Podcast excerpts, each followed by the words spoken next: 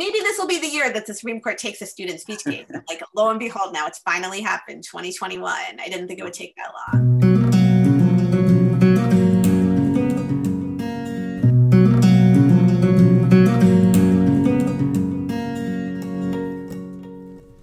Hello, this is As a Matter of Law, the University of Richmond Law Review podcast.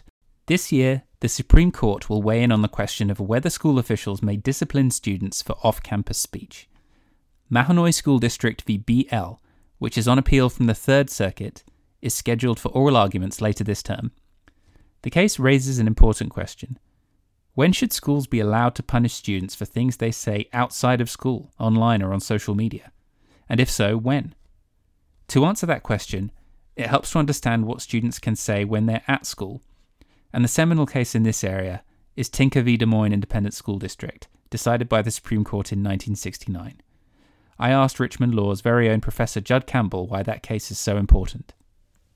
Well, in Tinker, there were some school children who were interested in protesting the Vietnam War, and they decided to wear black armbands to school as a way of protest. Uh, and when the administration found out about that, uh, this was a high schooler and a middle schooler, uh, the administrators decided to create a policy that students were not allowed to express themselves in this way by wearing a black armband. And so when the Tinker children went to school in violation of the policy, uh, they were suspended and they challenged the suspension, and the ca- uh, case made its way up to the Supreme Court.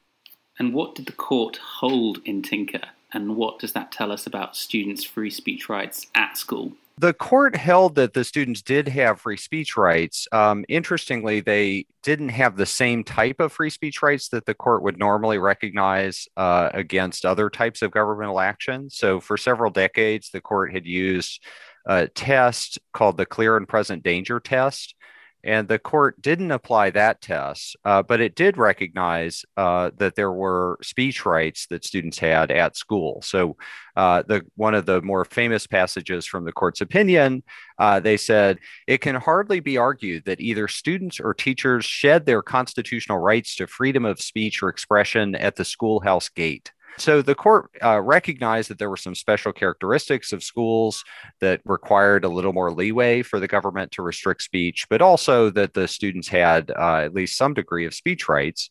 And so the the basic uh, test that the court adopted in Tinker was to ask whether or not there would be any substantial interference or substantial disruption from the students' activities, uh, and particularly disruption to the schooling related uh, functions. And so the court articulating that standard made clear that simply uh, administrative desire to avoid controversy wasn't enough, that students can say things that are controversial. Uh, that by itself is not enough. Rather, there needs to be this uh, more significant interference or disruption of school related activities.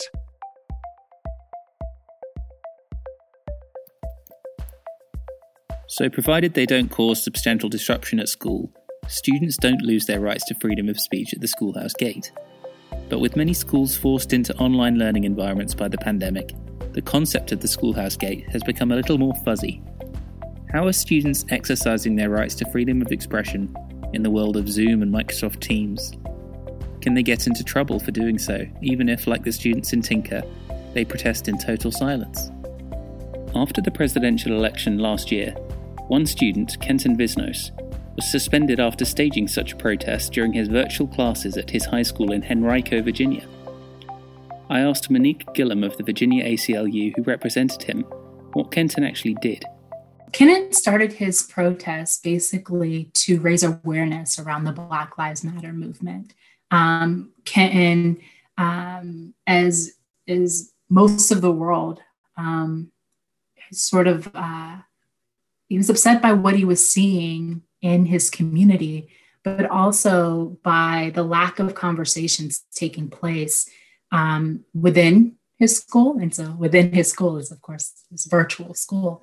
Um, and so he started to do a virtual protest. And it started off by um, having a slideshow in his background. And ultimately, he got to a point where he had a static uh, image um, of men and women who have uh, lost their lives um, at the hands of, of police. And so he was protesting police brutality uh, in his remote classes and did so by having a static image in his background. But he was ultimately suspended for it twice. What's your, your legal argument as to how this doesn't fall under that, that Tinker standard? For Kenton, it was a passive protest. There was no sound. There um, was no discussion really about the about the image. Um, and just as if he uh, were in class and could wear an armband, it was just that passive. Um, and so for Kenton, it was not a disruptive uh, protest. Um, there were teachers who um, took issue uh, with with the image um, and reported him to the principal. Um, but in terms of it, it being something that was disruptive, I don't think that anyone could argue um, that it was. Despite the apparent lack of disruption to the school, Kenton was suspended. Any suspension, any amount of time taking a kid out of the classroom um, is disruptive to their to their education. But to be suspended twice, once again for, for two days and again for 10 days, um, as a senior in high school can be can be um, startling Ultimately, Kenton's PowerPoint protest had a happy ending. Uh, they removed the suspensions from his record. Um, he was allowed to continue his silent, non disruptive protest. Um, and in a couple of weeks, he'll graduate. And so we are excited that he had um, this experiment in democracy and that ultimately, um, you know, his rights, his rights were protected. Since 1969, when Tinker was decided, what has the court said about student free speech rights? Well, there, there's not a lot of case law uh, but we see another a number of cases where the court has limited the applicability of the Tinker test, or at least recognized that the substantial disruption principle uh, still leaves school administrators with some pretty considerable leeway to restrict student speech. Uh, so there are a number of cases to highlight here. Um, one of them is the Bethel School District versus Fraser case. Uh, this is a case in which, at a student assembly, this is a high school age student, uh, gives this speech, and the speech is um, it's not uh, on its face sexually explicit, but it's just full of sexual innuendo and double entendre. Uh, and so the court uh, gave the, the student who gave that speech uh, was disciplined, and the court uh, ended up ruling in favor of the administrator, saying it was okay for the administrators to try to maintain uh, some civility norms when students uh, participated in school related activities. Um, and so uh, it said it was okay to, uh, and here's a quote, to prohibit the use of vulgar and offensive terms in public discourse taking place in schooling. And this is recognizing um, not just that it's a uh, sort of environment in which there are a bunch of children and the children uh, have a sort of uh, sensitivity that the court recognizes in a lot of its cases that it wouldn't um, otherwise recognize in the adult context. But it's also recognizing, uh, interestingly, the educational function of, of schools and school administrators and the sort of moral formation function, at least with respect to civility. Uh, and so that that's an, an, an important, uh, maybe not a, a step back from Tinker, but at least least a clarification that Tinker didn't have the sort of expansive scope that some people might have otherwise thought. The court's had a couple other uh, cases uh, since then. One of them is is called the Hazelwood versus uh, Kuhlmeier case, and this is a case in which the court recognized that student speech uh, is distinguished from uh, where students have this uh, right to speak subject to the substantial disruption standard. That's distinct from uh, student speech as part of a newspaper or other uh, school sponsored activity where the court says the school itself has an interest in trying to maintain uh, some content based limits on what students say with the support of the school. Uh, so they allow for school administrators to exercise a form of censorship over student publications in a way that they wouldn't uh, otherwise um, uh, that that isn't subject to the the Tinker substantial disruption standard. Uh, so that again um, maybe not a step back from Tinker, but at least a clarification of the way that Tinker doesn't uh, necessarily open up uh, a lot of student speech rights. Um, and the standard that the court uses instead is simply to ask whether there's a valid educational purpose uh, for the for the censorship of the student newspaper. The Kuhlmeier case was decided in 1988, but it would be almost 20 years before the court tackled another student speech case. The court had this um, really bizarre case uh, about 15 years ago called Morse versus Frederick, where these students who are just trying to seek attention uh, at a um, uh, sort of parade that was happening nearby the school uh, put up a sign that said, uh, bong hits for Jesus, which was not like a sign that projected any coherent message. They were just trying to be funny. Um, and the school uh, administrators, uh, once again, disciplined the students. And um, the court uh, upheld the discipline, saying that it didn't violate the students' speech rights. And uh, it did so by saying that the school had an interest in ensuring that students at school sponsored activities didn't promote drug use. Um, and uh, and then the court clarified, and I'll just uh, read a quotation here. Uh, quote, there's some uncertainty at the outer boundaries as to when schools should apply school speech precedents, but not on these facts. So the court's recognizing here that there isn't uh, perfect clarity, but that at least with respect to this uh, parade happening right next to the school, essentially sponsored by the school, the school administrators had told the students they could go out uh, and watch the parade go by. Um, and various school administrators were present.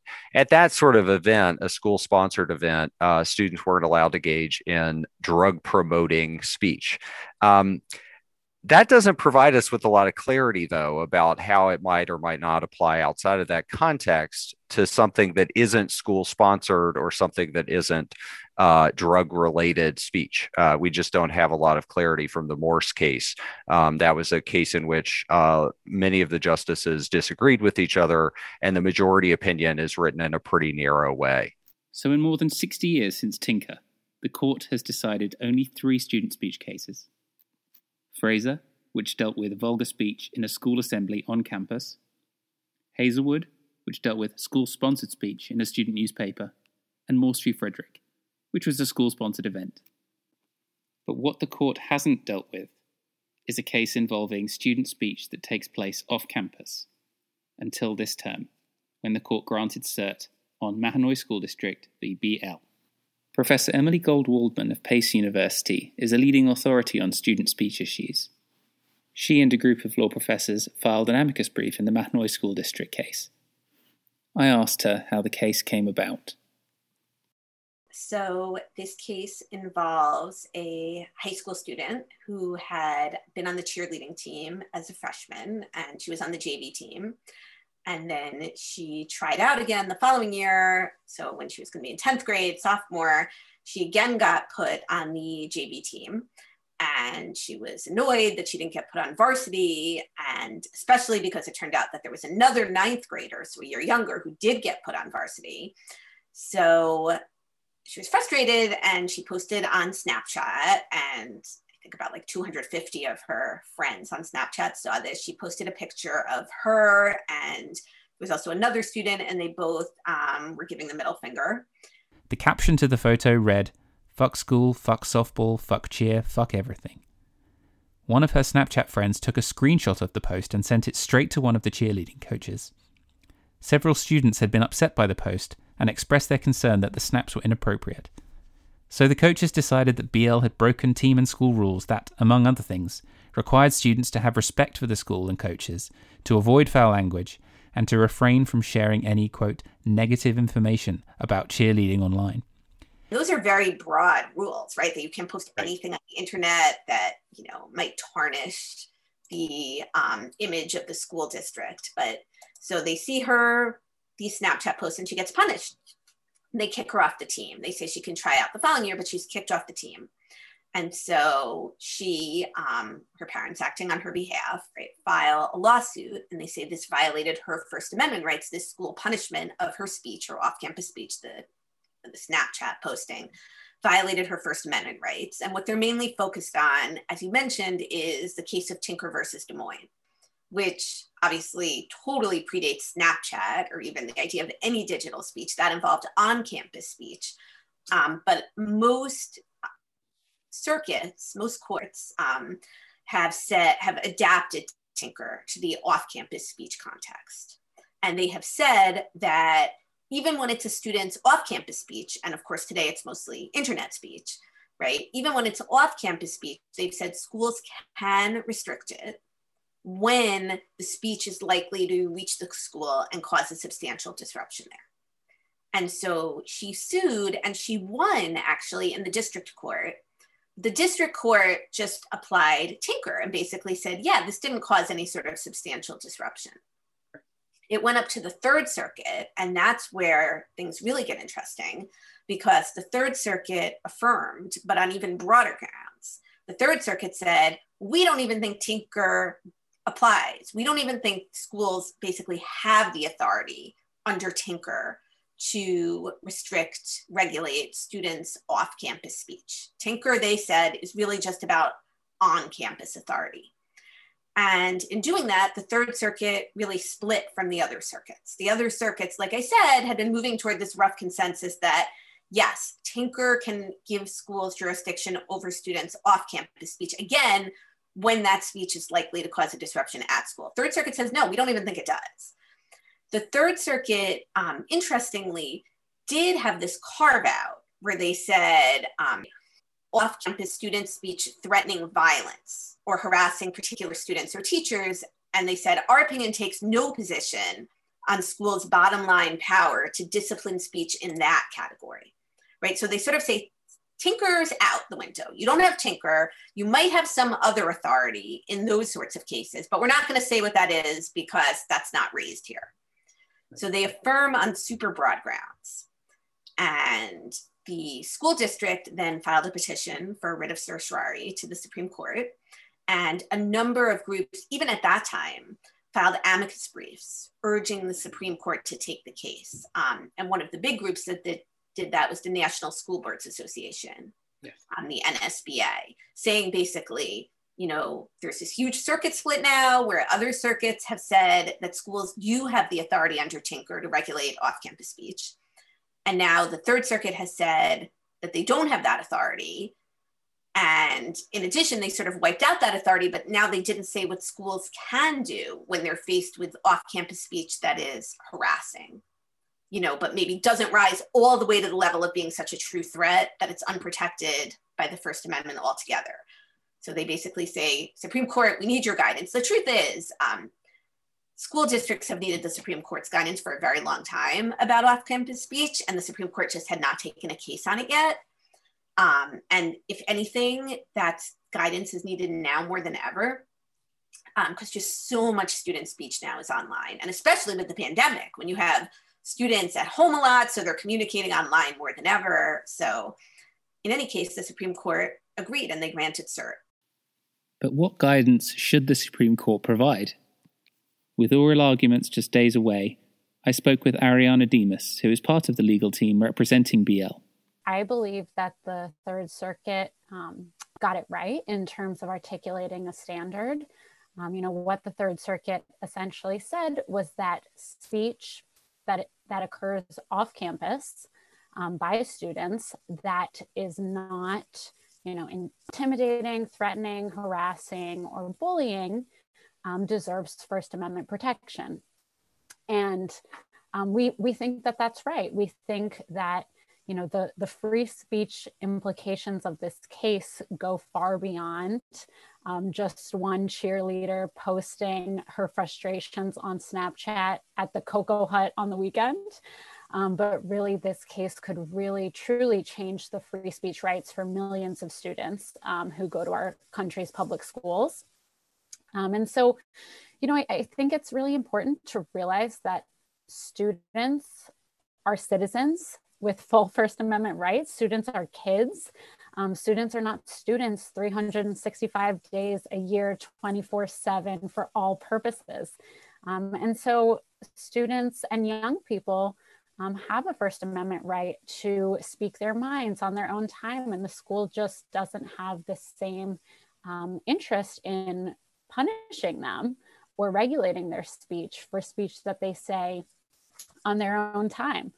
Um, and I think that Kenton's case, just tying it back to Kenton's case, I think that's sort of a great example of how um, schools interpret already interpret their authority under Tinker as going far beyond what it actually is or what it actually should be.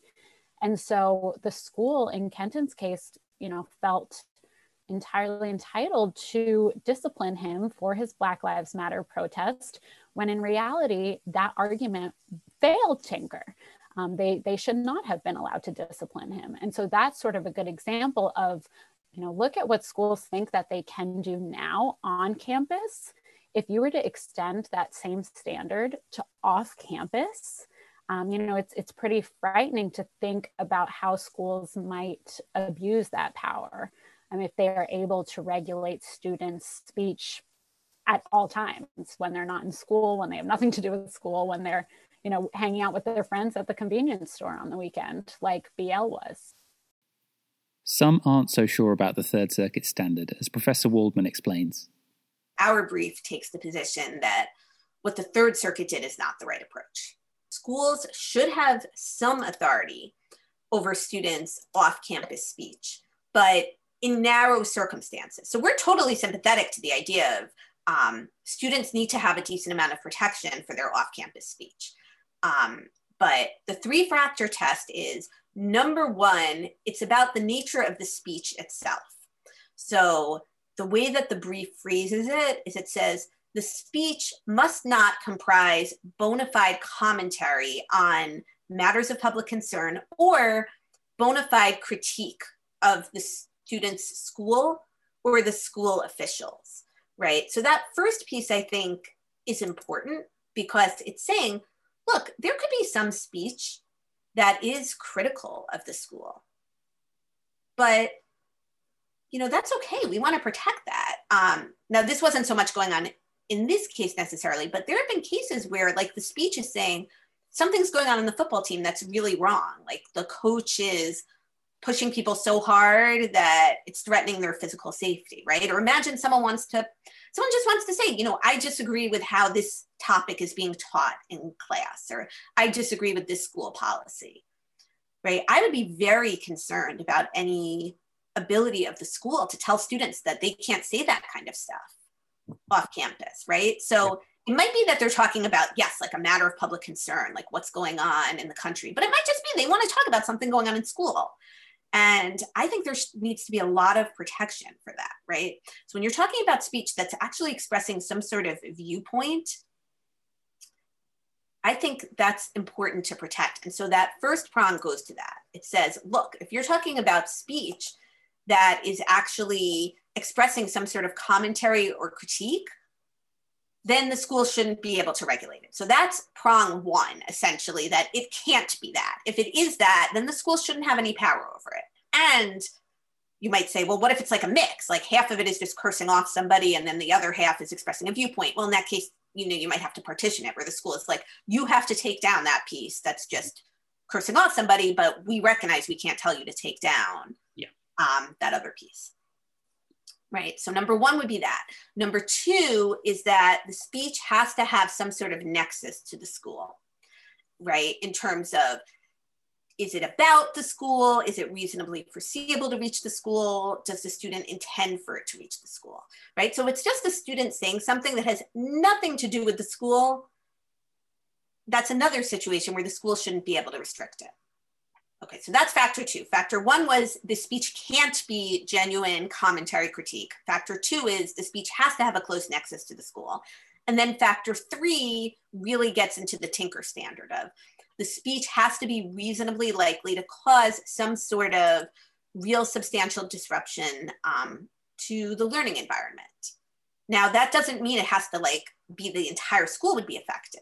In my mm-hmm. view, if the speech is going after a particular student um, in a very very harsh way so that like that student now feels like i refuse to come to school anymore like this is so harsh against me that i'm not comfortable going to school if it meets those other two prongs then I would say the school should be able to censor it, right? So you have speech that is not expressing a viewpoint, say it's just targeting a particular student for attack, mm-hmm. right?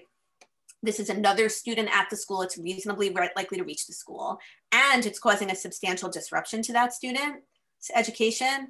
I would say the school should be able to restrict it. And I think that idea of sort of cyber harassment or cyberbullying is very much what's lurking in the background here and to be clear, I don't think that this snap saying like fuck cheer, fuck the school was that at all. I don't think that was going to substantially disrupt anyone's education.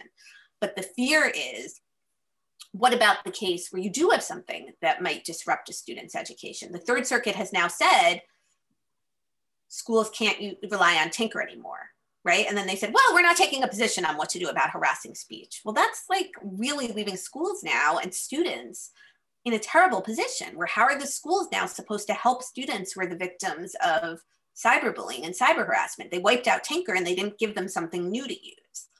So that's what um, this brief is trying to do. And I noticed when I was looking at the other amicus briefs, a number of them are also from organizations that are even more directly like focused on cyberbullying. Bullying and threats and harassment of students are extremely serious problems.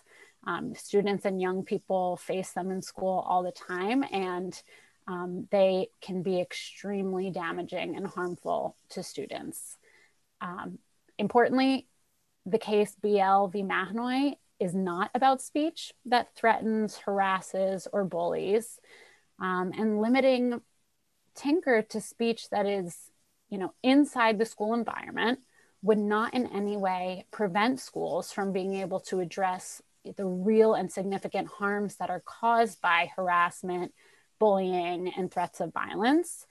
Um, so, you know, state and federal law have long prohibited discrimination and other forms of harassment, even if some of that conduct might involve words. Um, and those have always been considered consistent with the First Amendment as speech integral to proscribable conduct. Um, so the First Amendment does not stand in the way of the schools reaching those forms of speech. I think our brief tries to make the point that this is not an all or nothing thing. Like it doesn't have to be that, well, either schools have total power and they can restrict everything or they can't do anything. It is totally possible to distinguish between speech that is expressing a viewpoint right? Or even expressing commentary, maybe even a controversial opinion, but that is not targeting someone for attack, mm-hmm. and speech that is doing that. And I think you have to be willing to draw lines. Do you think your average high school student has an any kind of instinct about what they can and cannot say, whether they're on or off campus? Do you think they have a a firm line in their head, like I'm outside school, I can say what I want, and I'm in school, I better be careful about what I say. Do you think that's there? Um, I think sort of. I mean, I think they, I think people definitely feel, and some of it is almost subconscious, that like when you're in school, they understand. Like, I, I think I'm sure that this student understood. She couldn't have said to a student like, fuck cheer, fuck the school, right? So I, I think yeah. people intuitively get that. Um, you know, there's all sorts of research on like, though, when you're at home and like on a computer or on a phone, you feel much less inhibited was she really thinking about it in that moment? Who knows? I mean, she was probably frustrated. She posted it on Snapchat, like you said. I think particularly with things like Snapchat, you feel like it's sort of, you know, ephemeral anyway. I think actually, um, in my ideal world, a test like this would be adopted and then schools would really communicate that to students you know like there's a distinction like yes express your views and it's okay i mean that policy that the school district really had about had about um, don't say anything that paints the school in a negative light. Like that bothers me. I would rather schools be saying, we understand, like on your own time, you might post stuff that's critical of school policies or how things are being done. And like, that's okay. You can express yourself, just do not target particular people for attack or harassment. And as long mm-hmm. as you're just expressing your views, we're not going to go after you. You know, we can't and we don't want to. We recognize that you should be able to talk about what goes on in school and you should be able to do so freely, but just you still need to be mindful of people and not attack them as people. Young people are extremely engaged. Um, and their voices really matter. They're critical. Um, they're critical in shaping our society. Um, and also, our reaction to student speech is critical in shaping their view of our democracy as they grow up and as they see um, you know, if they feel that their speech is being censored, that sends them a message. Discipline is not the only tool that a school has um, to address speech that it might find concerning or that it might, you know, trigger conversations that are happening that does not rise to the level of satisfying tinker. Um, so a school is entirely um, entitled to educate its students and call an assembly and talk to its students and start um, you know, sort of focus groups within the school, like happened, which is what happened in Kenton's case. Um, you know, I think that there's a lot of opportunities for schools to sort of take these more um, controversial topics or controversial conversations that are happening and turn them into, uh, you know, learning moments for the students. So, how will the court rule in Mahanoy School District VBL? I asked Professor Campbell and Professor Waldman for their predictions. This court has an interesting set of alignments on free speech issues. Uh, often, Justice Breyer and Alito and Thomas uh, are ones that are more open to speech restrictions, and so uh, it's a, uh, a, somewhat strange uh, alignment in in relation to what we're used to. The court is likely to recognize that the sort of consequences uh, for education and the various uh, schooling related activities that happen, uh, so called, uh, on the school side of the schoolhouse gate.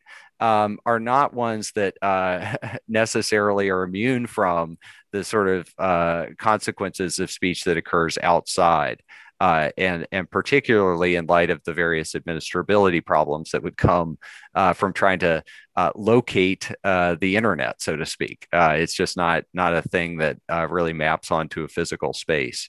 and so I think at least as a conceptual matter. Um, the court is likely to be pretty sympathetic to the argument that there aren't absolute speech rights outside of the schoolhouse gate, so to speak. Um, but there also are a lot of uh, line drawing problems. Once you extend this sort of uh, mushy analysis under the Tinker test uh, past the schoolhouse gate, uh, it opens up a lot of room for administrators to discipline students for things that are not necessarily happening uh, in direct connection to uh, things on school grounds. And I think the court is going to find that problematic and they're going to want to look for some ways to limit um, the ability of administrators uh, to discipline students. And I think one of the reasons why is that there will be a concern about uh, student speech rights. But another reason why is the court's going to be really concerned about being flooded with a bunch of cases if administrators start being uh, internet police.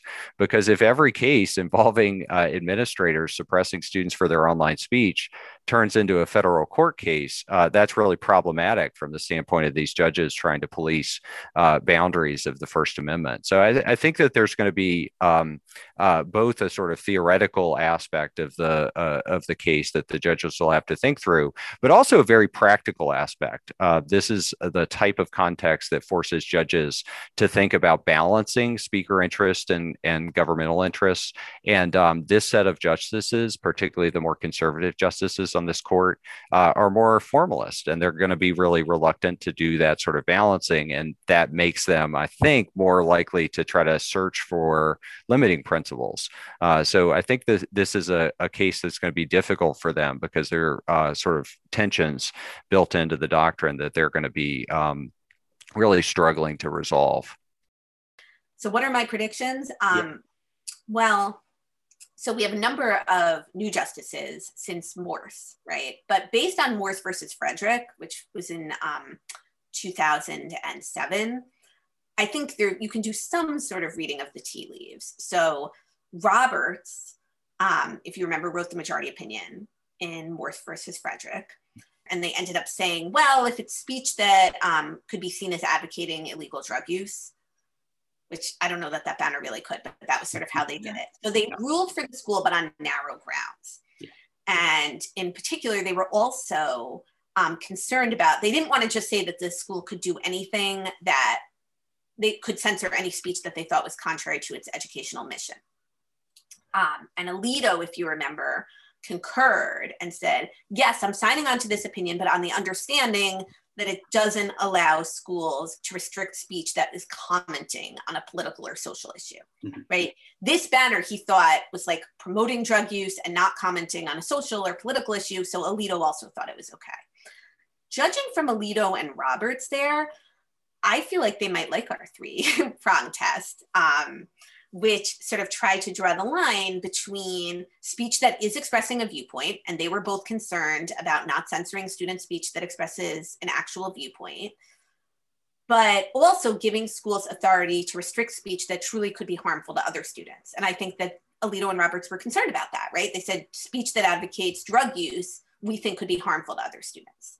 So I am hoping that this three factor test is appealing to them by trying to sort of navigate that line between giving students plenty of room to express their views, including controversial views, but then also being mindful that other students can be hurt by speech. And when you get to the point where it's speech that's actually targeting people for attack, um, that schools need some authority. So the two of them, I think, might like it. Now we have some new justices, right? Like yeah. Kavanaugh and Gorsuch and um, Barrett, and they're new to the court. So I'm not sure. We also have um, Kagan and Sotomayor and Breyer. And in fact, Kagan and Sotomayor also are new to the court since Morse. So we have a very different court since Morse. Yeah.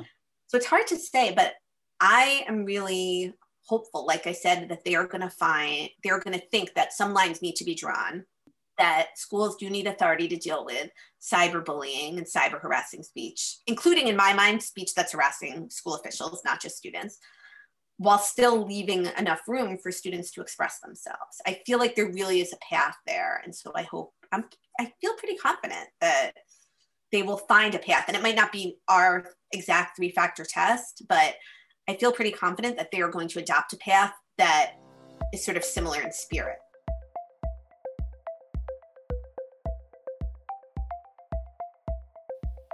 Many thanks to Professor Waldman, Professor Campbell, and Monique Gillam and Ariana Demas of the ACLU. Oral arguments in Mahanoy School District VBL are on Wednesday, April the 28th. This has been As a Matter of Law, the University of Richmond Law Review podcast. Thanks very much for listening.